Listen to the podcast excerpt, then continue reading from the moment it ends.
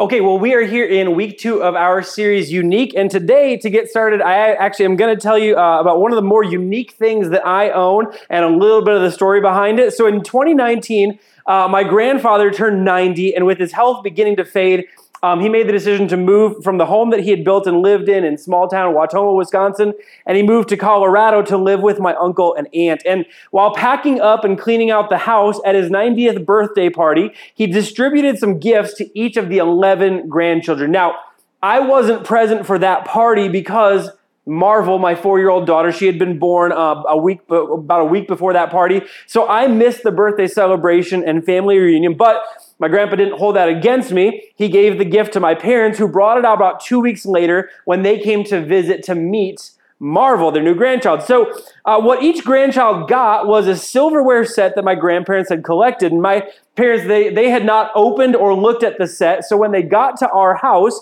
they handed me the box with the name Chris on it. And I opened it up, and sure enough, it was a silverware set.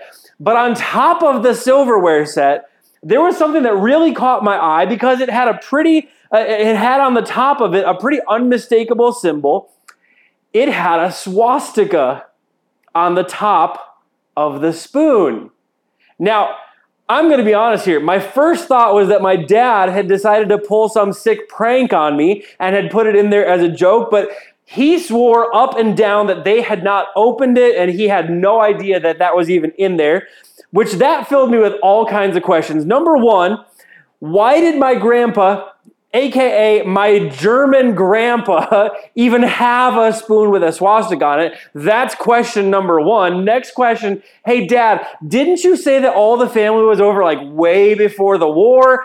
Uh, number th- number three, uh, why did my grandpa want me specifically to have the swastika spoon? I mean, like I called my sister, her silverware set didn't have a spoon like that. Why was I chosen for this for, for this gift? I had all kinds of questions about this unique gift, to say the least, this unique gift from my grandpa. And honestly, I was so disturbed and so bothered by this. I took a picture of it. I took a picture of the spoon so that someday when I was ready to grapple with, you know, what it was and why it was given to me, so that at that point, whenever I was ready, I could do some research on it, and then I put it away. And and and, and I just just so you can see it, this is this is what this what the spoon looked like. Now, a few months later, when, when Marvel was old enough to travel a bit, we took a trip to Colorado to see some family and to see my grandpa, and so my grandpa could meet Marvel. Uh, and while we were up there spending some time, I, after a few days of kind of like you know being around each other, I decided to ask my grandpa about the spoon and why it was a gift for, my, for me, my grandpa took one look at the picture and he instantly got a big grin on his face, which worried me, which concerned me eh, like to no end. Now, and, and he said, I wanted you to have that because grandma and I bought that in New Mexico on one of our big long camping trips across the U.S. That's why we wanted you to have it since you live where we bought it. In the Southwest U.S., that's a Native American symbol meaning well being. And then my 90 year old grandpa said this maybe you should learn about the place that you live. And I was like, what a great zinger. Thanks, 90 year old grandpa. So here's the thing. Like, like, get, like getting an answer, getting an answer that didn't include anyone I was related to being a secret Nazi or thinking I might be one, that brought a great deal of peace that I didn't know I needed as much as I needed it. Anyway, today in our series Unique, I want to actually talk about that word peace. Matter of fact, if you're watching online right now, would you go ahead and type in the comment section peace? Or would you look at someone in the room with you who may or may not be watching with you, and would you freak them out by saying peace? To, to each other because that there's something that we've all been taught or or have believed when it comes to the idea of peace and compared to what we've believed our christian faith has a vastly different a unique approach to how we actually obtain peace or how we how we live in peace see here's the thing that we've been taught, or here's what many of us have believed, or the way that many of us have lived our lives. We have lived as if we believe this to be true that peace can only exist in the absence of conflict that peace can only exist in the absence of conflict. So conflict has to be gone. There can be no conflict for me. In order for me to have peace, in order for you to have peace, in order for you to have peace in your relationships, in your workplace, in your home, in your family, financially, you've got to have no conflict in order for you to have peace, in order for you to have financial peace, you've got to have no financial conflicts, no financial stress, no financial worry. In order for you to have relational peace, to live at peace with the people who around you, the people that you work with, the people that you live with, the people that you are related to, you have to have no conflict with them in order for you to have peace. That's the way we live. In order for you to have peace about your future, you've got to have no stress, no worry, no anxiety about your future because that's the only way we can actually have peace. We only get to have peace when we don't have conflict because the way we live and the way we believe and the way that many of us have been taught, peace can only exist in the absence of conflict. And so for that to happen, I mean, let's be honest, because life is so full of conflict, because life is so full of stress, life has so many different things to worry about. In order for that to be a reality, in order for you to have peace, there's a couple things that you would have to do, or maybe, maybe you have to do all three of these as a solution. But the first solution, if you've got to get rid of all conflict in order to, to have peace, the first, the first thing that you would have to do is to resolve any and all conflict because life is full of conflict and if you're going to get get to a place of peace where you get rid of all conflict you've got to resolve conflict. You've got to apologize. You've got to confess. They've got to apologize. They've got to confess. You've got to forgive. They've got to forgive. You've got to move on. You've got to get to a place where you just agree with everyone because you have resolved any and all conflict that you have with anyone. Now let me ask you a question. Does that sound like it's a realistic possibility for you that you would just resolve every bit of conflict that with your brother and with your sister-in-law and with your mom and your dad and your in-laws and, and your neighbor who kind of who, who smokes too much weed. And so your house ends up smelling like weed because they smoke too much weed. And your and your kid's teacher at school that has higher standards than you think anyone should have for your kids. And with and with the people at you at, at your work and with all does it sound like you will ever get to a place where you resolve all of the conflict with all of those people at the same time Probably not. The second thing is that after you've resolved all the conflict, you would then have to avoid any and all conflict. Like you avoid it in the future. You make sure that once you've got everything resolved, that you don't add anymore, that you don't, that you avoid all conflict in the future. You avoid people that bring conflict.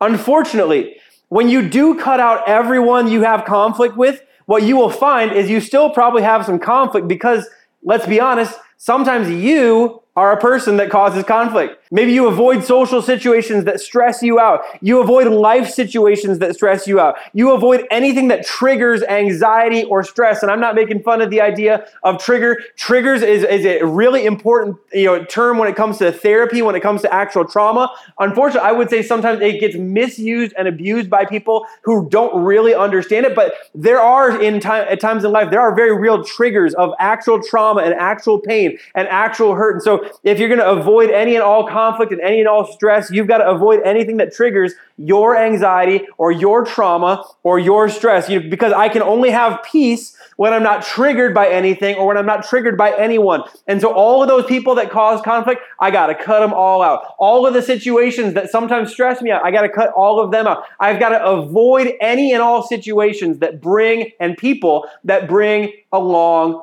conflict and stress. And then finally, the third thing that you would have to do is to since since since let's be honest, it's not really possible to resolve all conflict and it's not possible to avoid all conflict. Since it's kind of impossible to do those two things the third thing that we could choose is to escape any and all conflicts right? To escape to just kind of run away from it to run away from it to hide from it to try to forget it and act like it doesn't really exist to put our head in the sand and go i don't got any put to put our fingers in our ears and go la la la la la I don't have any problems. I don't actually have any conflict. I don't have any stress. I don't have anything going on that's a dif- that's a difficult thing. But the problem with that is simply this that whenever you stop running and you stop hiding and you stop pretending, the conflict is still there because all of your running and all of your hiding and all of your pretending didn't actually do anything to address the stress, to address the conflict, to address the problem, to address the rub, to address the anxiety. It didn't do anything to actually deal with it or address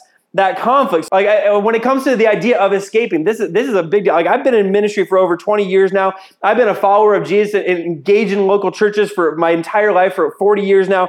And in that time, even in Christian circles, like unfortunately, sometimes we even become guilty of telling people to do this, and it has always bothered me. Hey, hey, hey, in worship, you really want to get lost in worship? You just forget about anything bad and everything hard in your life right now, and you just press into Jesus. Close your eyes to the rest of your life and fix your eyes on Jesus right? I mean, like some of you, you've been a part of churches where you've heard things like that, that you close your eyes to the rest of the world so you can fix your eyes on Jesus. You, you, you, you, you turn away, you, you forget about everything bad that's going on in your life, everything hard going on in your life, and you just kind of escape into work, like escape from that, and you escape into worship, and worship becomes an escape from the rest of life. And listen, you should press into Jesus. You should pursue Jesus. We all should. We should all fix our eyes on Jesus, but you don't have to close your eyes to what's happening in life to fix your eyes on Jesus. You don't have to forget about everything difficult happening in your life to be able to recognize the goodness of God. And I really believe that sometimes the biggest growth that can happen in our faith is when we recognize and realize the goodness of God, even in the difficult moments of life, to see past the immediate circumstances and recognize the ultimate goodness and blessings of God that don't depend on our circumstances. And so, all of that to say, today we're going to spend some time again looking at one of these famous passages from scripture from the Old Testament that's incredibly famous. It's incredibly well known. And sometimes because it's so well known, in fact, some of you, you memorized portions of this as a child. For some of you, you've memorized portions of this as an adult. Some of you, you will know this exact as soon as I hear it, because as soon as I read it, because you have heard this at different points along the way through your life. But the reason that this is so well known and so famous is because what it teaches us about God is so unique in comparison to the way we so naturally want and tend to live our lives as we seek peace. This is Psalm 23. This is Psalm 23. Already you're like, ah, I know exactly what it says. This Psalm 23, and it was written by David, written by either David before he became king or written by David after he became king, who experienced a good deal of conflict and stress throughout his life, both before he was king and while he was king. He had plenty of moments of conflict, plenty of moments of stress, plenty of moments where the thought was like, was certainly, you know, you know what? I've got to remove all the things and all the people causing conflict so that I can have peace. And at some point, David had the realization that he had experienced something very different in life because of his relationship with God. That he did not need to remove all of the conflict in order to find peace, but he had to simply find God in the middle of whatever he was going through, and there he would find peace. Here's what he wrote in Psalm 23 He said, The Lord is my shepherd, I have everything I need. He lets me lie down in green pastures, He leads me beside quiet waters. He renews my life. He leads me along the right paths for His name's sake. Now, I'm going to pause there. We're going to come back to the rest of it in just a minute. This is something that we need to recognize. Do you, do you notice what you see there? The Lord is my shepherd. And because He's my shepherd, I have everything I need. I'm not in want. I don't, I'm not in lack. I am not discontented with what I have. I have everything I need. Now, maybe not everything I want, but I have everything I need. And because the Lord is my shepherd, he lets me lie down in green pastures. He leads me beside quiet waters. He renews my life. He leads me along the right path. And there's this key word there, he. You might have noticed I was trying to emphasize it a little bit. Notice nowhere in there is that the Lord, that I am my own shepherd and because I'm my own shepherd, I have everything I need. And I let me lie down in green pastures. And I lead myself beside quiet waters. And I renew my life. And I lead myself along the right path for the name of Jesus. Like that, that, that, that, does, that doesn't exist. David said when he looked at his life and we looked at his experiences and we looked at his search for peace in the middle of conflict, in the middle of the difficult moments of life, in the middle of the challenging moments of life, in the middle of the I don't know where to turn moments of life, David said, I still have peace because peace is never found within me. Peace is only found in He. Peace is never found within me. Peace is only found in He. So I have everything I need, not everything I want, but every legitimate need God has provided as the shepherd of my life. And as the shepherd of my life, he leads me beside green pasture. He lets me lie down in green pastures. This is reference to a place of rest. That while so many of us struggle, let's be honest, so many of us struggle to know where to find rest or how to find rest, or if we found it, what we would even do with it, how to rest well. David says, I'm running a kingdom. At one point, I was on the run for my life from a king. I'm running a kingdom and trying to build a kingdom and trying to build a palace and try to expand the influence of my kingdom and go to war and all of the things that come with being a king. And in the middle of that, I know that there is a God who leads me to a place of rest. He lets me lie down in green pastures. He also leads me towards quiet waters. This is a place of provision. If the green pastures are a place of rest, the quiet waters are a place of provision. I mean, like where, where we don't, in our own self, I don't ever seem to have enough and I can't ever be enough. And is there enough for me today? And is there enough for my tomorrow? And what's going to happen with these bills? And what's going to happen with this debt? And all of this stuff, like, and, and, and are we going to have food on the table today? And am I enough at my workplace? And am I enough in my relationship? Do I have what it takes? To make this thing happen. David says, What I have come to understand, like, do I have what it takes to be a king? Do I have what it takes to be a dad? Do I have what it takes to be a husband? And it, according to you know, in David, we're like, well, maybe not so much. But like, do I have what it takes? Am I enough? Do I have enough? David says, He lets He leads me beside quiet waters, there where I don't have enough. God has a place of perfect provision. He renews my life, the renewal of my life, that God Himself renews my life. He, not me, renews my life. That when I make a mess of my life, God knows how to make me new, and not only knows how, but has provided a Savior to make me new. He leads me along the right path, that He directs me in the way of life when I don't know which way to, t- to turn and I don't know which way to go. God always knows. This is why peace is never found within me because I don't know which way to go. And I make a mess of my life, and I certainly don't know how to renew my life. And I don't know where to find enough provision for today, let alone tomorrow. And I don't know where to find rest or how to rest. But God, as the source and the shepherd of my life, He protects me, He provides for me. He leads me to rest. He leads me to His provision. He renews my life.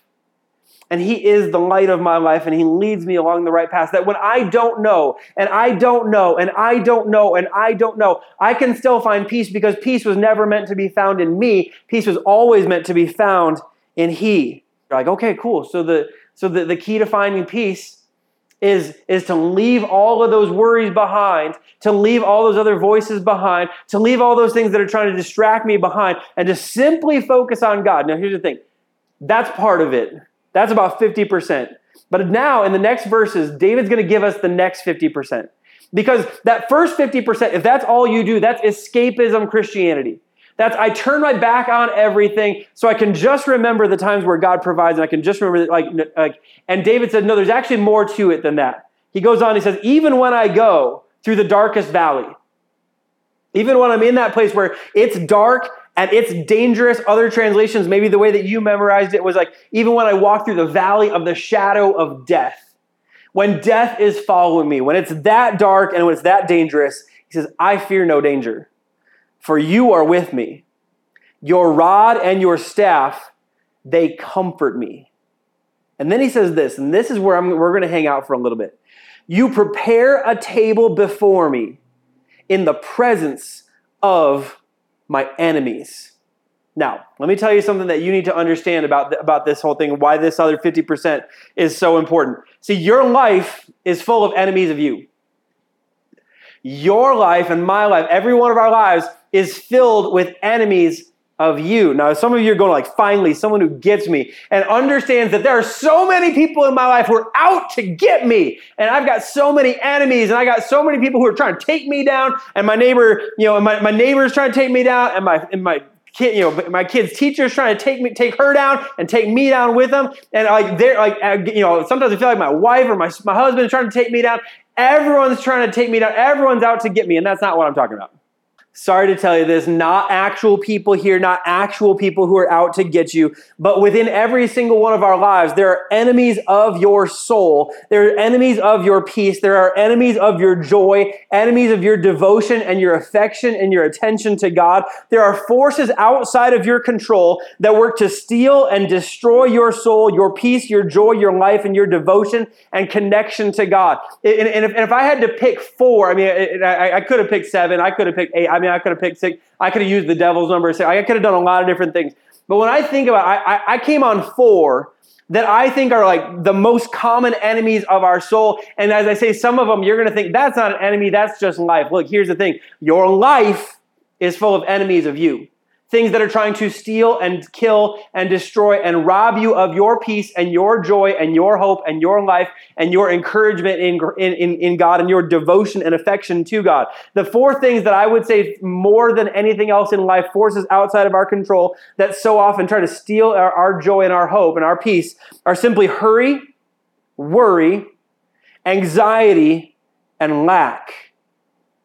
Hurry, worry, anxiety, and lack. Hurry, the pace of life that tries to suck out the life, the life out of us, that tries to keep us so busy, so busy that we have no time to look at and, re- and remind ourselves of the goodness of God. That remind, re- hurry that removes the ability to sit still and to be calm because we are in such a hurry. Worry because when I'm worried, I focus on everything that is a problem and I can't even focus. I can't, I couldn't take my eyes to put my eyes on the good things in my life. I have so much to worry about. I have so much to be fearful of. I'm worried about today. I'm worried about tomorrow. I'm worried about my life. I'm worried about my kids' life. I'm worried about my spouse's life. I'm worried about our extended family. I'm worried about where we're going to live. We have a house, but for some reason, I'm worried about where we're going to live. I'm worried about what we're going to drive. I'm worried about what we're going to eat. I'm just worried, worried, worried. And if you're like, that sounds an awful lot like anxiety, anxiety is a little bit different. Anxiety is not the external things, anxiety is those internal things that we feel like we can't control, but re- re- continually won't leave us alone. It's those voices in your head, the voices in your heart, the thing in your gut that just won't stop, and you're not worried about anything. You're not particularly anxious about anything. You're just anxious. You have some anxiety. There's something that won't let you be at peace, whether it's your heart, your conscience, your mind, your guilt, whatever it may be. There's something that will not let you have peace internally. And then lack, simply meaning that feeling of, I don't have enough, and you'll never have enough. And it's a discontentment with what I have because I believe that what I have is not enough to make me happy and to fulfill my life and to make my life meaningful. Now, here's the thing, and here's the reason I wanted to camp out here for so long, and this is, re- this is really the meat of the message today. We're going we're gonna hang out here for a little while. Far too often, we sit and eat at the table of our enemies far, far too often, the way that we have lived, the way that maybe you grew up, maybe the family that you grew up in, maybe the, the your, maybe your parents were guilty of this and you naturally took it on because this was something that was you know just modeled for you. Maybe you you were around some people that that you know they loved God and they trusted God, but when it came to the way they lived their lives, they all too often sat at the table of their enemies. And when we do that, we consume whatever it is that our enemies place before us and feed to us. Like what we consume, what hurry and busyness feed us. There's never enough time. And they can feed us lies. There's never enough time.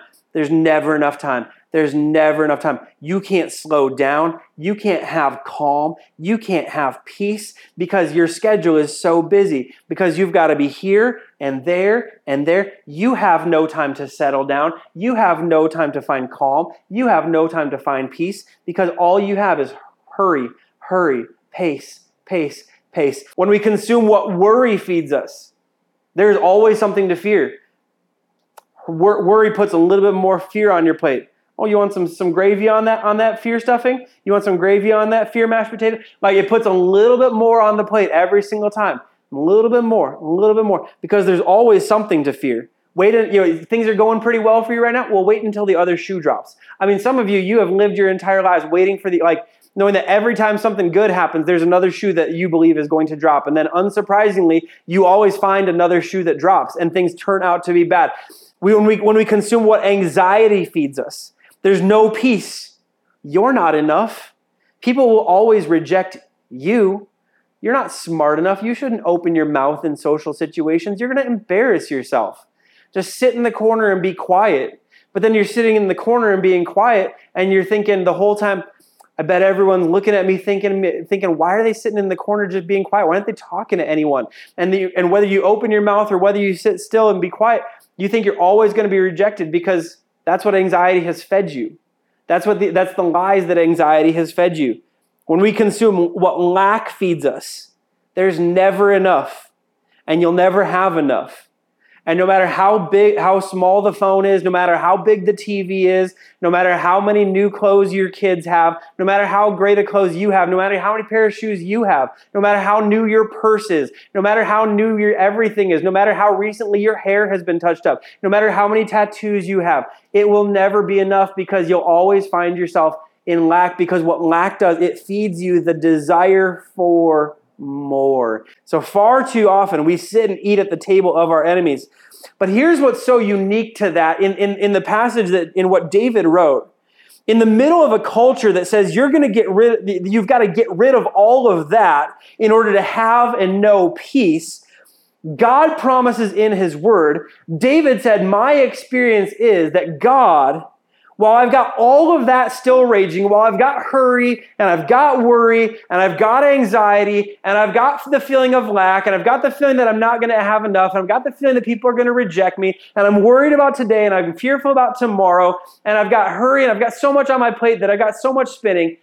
He says, What I've experienced about God and God, what God continuously promises in His Word is that God prepares an entirely different table for us a table that is overflowing with God's peace in the midst of everything else. It says, in the middle of everything else, not, not once I've gotten rid of the hurry, and once I've dealt with all the worry and all the fear, and once I've dealt with all my anxiety, and once I've dealt with my lack of my lack and my feeling of discontentment, like one, it's not once I've pushed all that away and gotten rid of all of that, then I can have peace.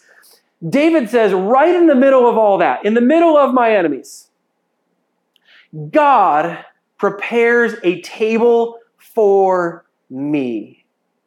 And the good news is for you today is the simple truth of this that God has prepared a table for you and invited you to sit at his table. Instead of sitting at the table of hurry, and instead of sitting at the table of worry, and instead of sitting at the table of anxiety, and instead of sitting at the table of, of lack, instead of continuously being fed by, by, by worry and, and hurry and lack and anxiety, God says, I have prepared a table for you. And at my table, you will not find what's at the table of hurry, and you will not find what's at the table of worry, and you will not find what's at the table of lack, and you will not f- find the, the, the lies that are at the table of anxiety. You will find goodness and mercy and provision, and oh, yeah, you will find peace. And the way we enter that table is to know our God. And the way we know our God is by placing our trust and beginning a relationship with his son Jesus, who he sent as the invitation to sit at the table that he has prepared for you. See, at, at God's table, instead of hurry, there is stillness and slowness and calm. Instead of worry and fear, there is perfect love that casts out all fear. Instead of anxiety, there is peace and confidence that God is with me and God is the strength of my life. And so I have no reason to worry. I have no reason to believe the inner lies when there's what, the, what God has said to be true about me. Instead of lack, there is perfect provision.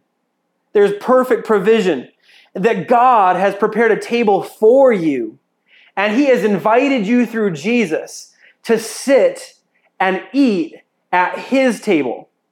In the presence of everything else that's going on. Not to deal with it all and hope it all goes away and then you can find peace. But that while everything is still going on, while there's still hurry, while there's still worry, while there's still anxiety, while there's still fear, while there's still lack, while there's still the voices that are screaming for your attention and screaming for your devotion and trying to feed you all the stuff that they want to feed you, God says, in the middle of all that, I have prepared a place for you. Where instead of everything that those guys and those worries and those fears and those enemies are trying to teach you and trying to get you to believe and trying to, ha- trying to get you to live, I have prepared a place of peace for you. Because the peace is not about the circumstances of life. The peace is about the presence of God. See, that's the bottom line today. That's the bottom line from this scripture. That peace is not found in the absence of conflict, peace is found in the presence of God.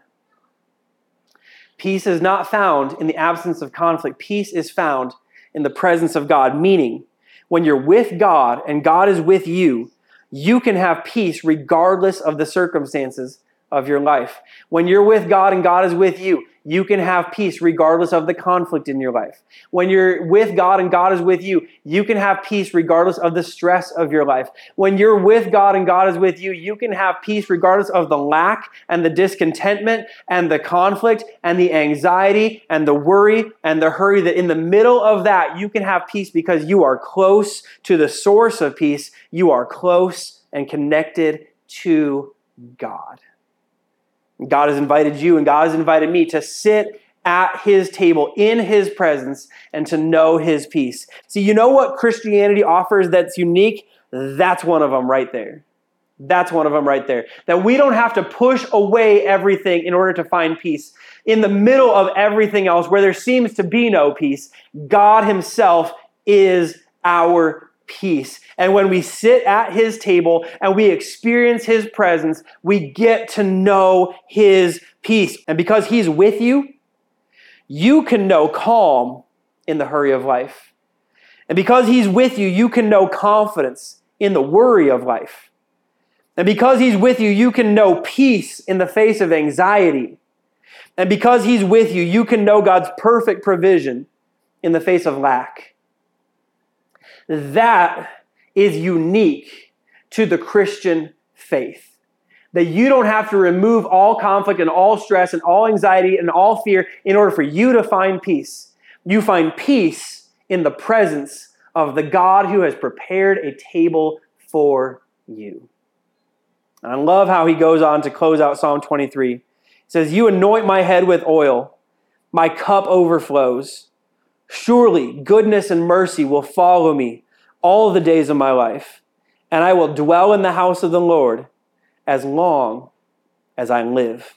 A couple little imagery things there. Protection, the, the oil that he mentions is, is, is symbolic of the protection of God.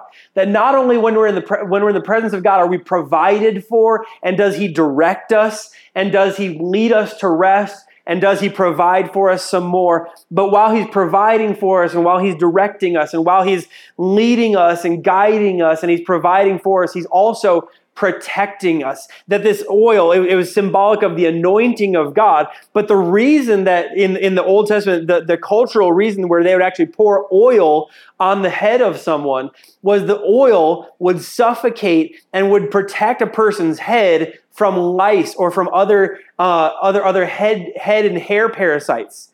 He said, "You anoint my head with oil. You protect my head and you protect my mind." God is not just the provision and the source of of my provision and direction. He's also the source of my protection. And he says, "Surely goodness and mercy." They'll follow me because God walks with me. And in his presence and flowing from him is all goodness and all mercy. That God has prepared a table for you. That wherever you walk and whatever the circumstances, whatever the situation of your life are, you don't have to remove all of the circumstances, you don't have to remove all the conflict, and you don't have to remove all the stress, and you don't have to remove all the fear, and you don't have to remove all the anxiety, and you don't have to remove all the difficult relationships in order for you to find peace. You simply have to find God in the middle of it. And the good news is He is walking with you and has prepared a table for you in the middle of all that. So you can have peace in the middle of all of that. And so the question today as we close as we close this this this section of unique is simply the question this. Which table will you choose? Which which table will you choose? Again for what we are told and what we are taught and the way that so many of us have lived our lives we have continually maybe unknowingly chosen to sat at the table of hurry and sit at the table of worry and sit at the table of fear and sit at the table of anxiety and sit at the table of doubt and sit at the table of discontentment and sit at the table of lack. And we have continuously fed ourselves exactly what those enemies of our soul have attempted to feed us. And the good news for you today is while that's what you have chosen to this point or may have chosen to this point, today you can make a new choice. That beginning today, you can choose to sit at the table that God has prepared for you in His presence, and you can know His peace. So, which table will you choose? The, the, the, good news today, again, is you can choose to sit at the table that God has prepared for you. You can accept the invitation to the table of God by accepting what Jesus Christ has done for you when he died on the cross for your sins and when he rose again to bring you new life. When he paid the price for your sins and all the mess and all the mistakes that you had made at the cross. He, I mean, it, it cost him his life, it cost him his blood. He shed his blood to pay the price for your sin. And he rose from the dead conquering death, conquering hell, conquering sin, and raising to new life and inviting you to join him in new life at the table God has prepared for you, where you can know his presence and therefore you can know his peace. Today, if you've never made that decision before, I want to encourage you. Would you make that decision today to sit at and to eat from the table that God has prepared for you? And to, and to begin moving in that direction by choosing what Jesus has done for you, to accept what he did for you that you couldn't do for you. And because of what Jesus did for you, you are welcomed and you are invited into the presence of God. And in the presence of God, there is peace that you can't know anywhere else in this world because peace is not found within me, it's found in He. And peace isn't about the absence of conflict, it's about the presence of God. And we get invited into the presence of God by Jesus. So today, would you sit at the table that God has for you? Would you find yourself a spot? Would you park yourself at the table and begin to eat of the peace and the joy and the hope and the life and the stillness and the calm and the love that God has for you at His table? I hope you'll do that today. And I hope you'll find the courage to keep choosing that every single day. Let me pray for you. Heavenly Father, thank you so much for who you are. Thank you for your love, your grace, your mercy, your wisdom, your joy, your life, your peace. And God, thank you that today we can choose to sit at the table that you have prepared for us. God, thank you that you've prepared a table for us. And God, thank you that the, the preparation and the presence of that table, it does not depend on the circumstances and the situations of life. But God, regardless of the circumstances and situations of life, you've prepared a table for us in the middle of everything going on. And God, in the middle of everything going on, we can still know your peace because we know you. And you sit at that table so we can know your presence, we can know your peace. And so, God, today I pray that every single one of us, God, we would have the wisdom to recognize the table that we've been sitting at and, and, and the ways that maybe that table is not the table that we should have been at all along. But God, today give us wisdom to see where, we're, where we are and give us the courage to choose something better as we choose you and the table that you've prepared for us. And God, as we do this, would you bless and would you help us to experience your peace in the middle of our enemies, in the presence of our enemies? Would you help us to experience your joy, your life, and your hope and everything that good that flows for you, every bit of goodness and mercy that comes from you as we experience your peace, as we experience your presence. We love you, God. We pray this all in Jesus' name. Amen.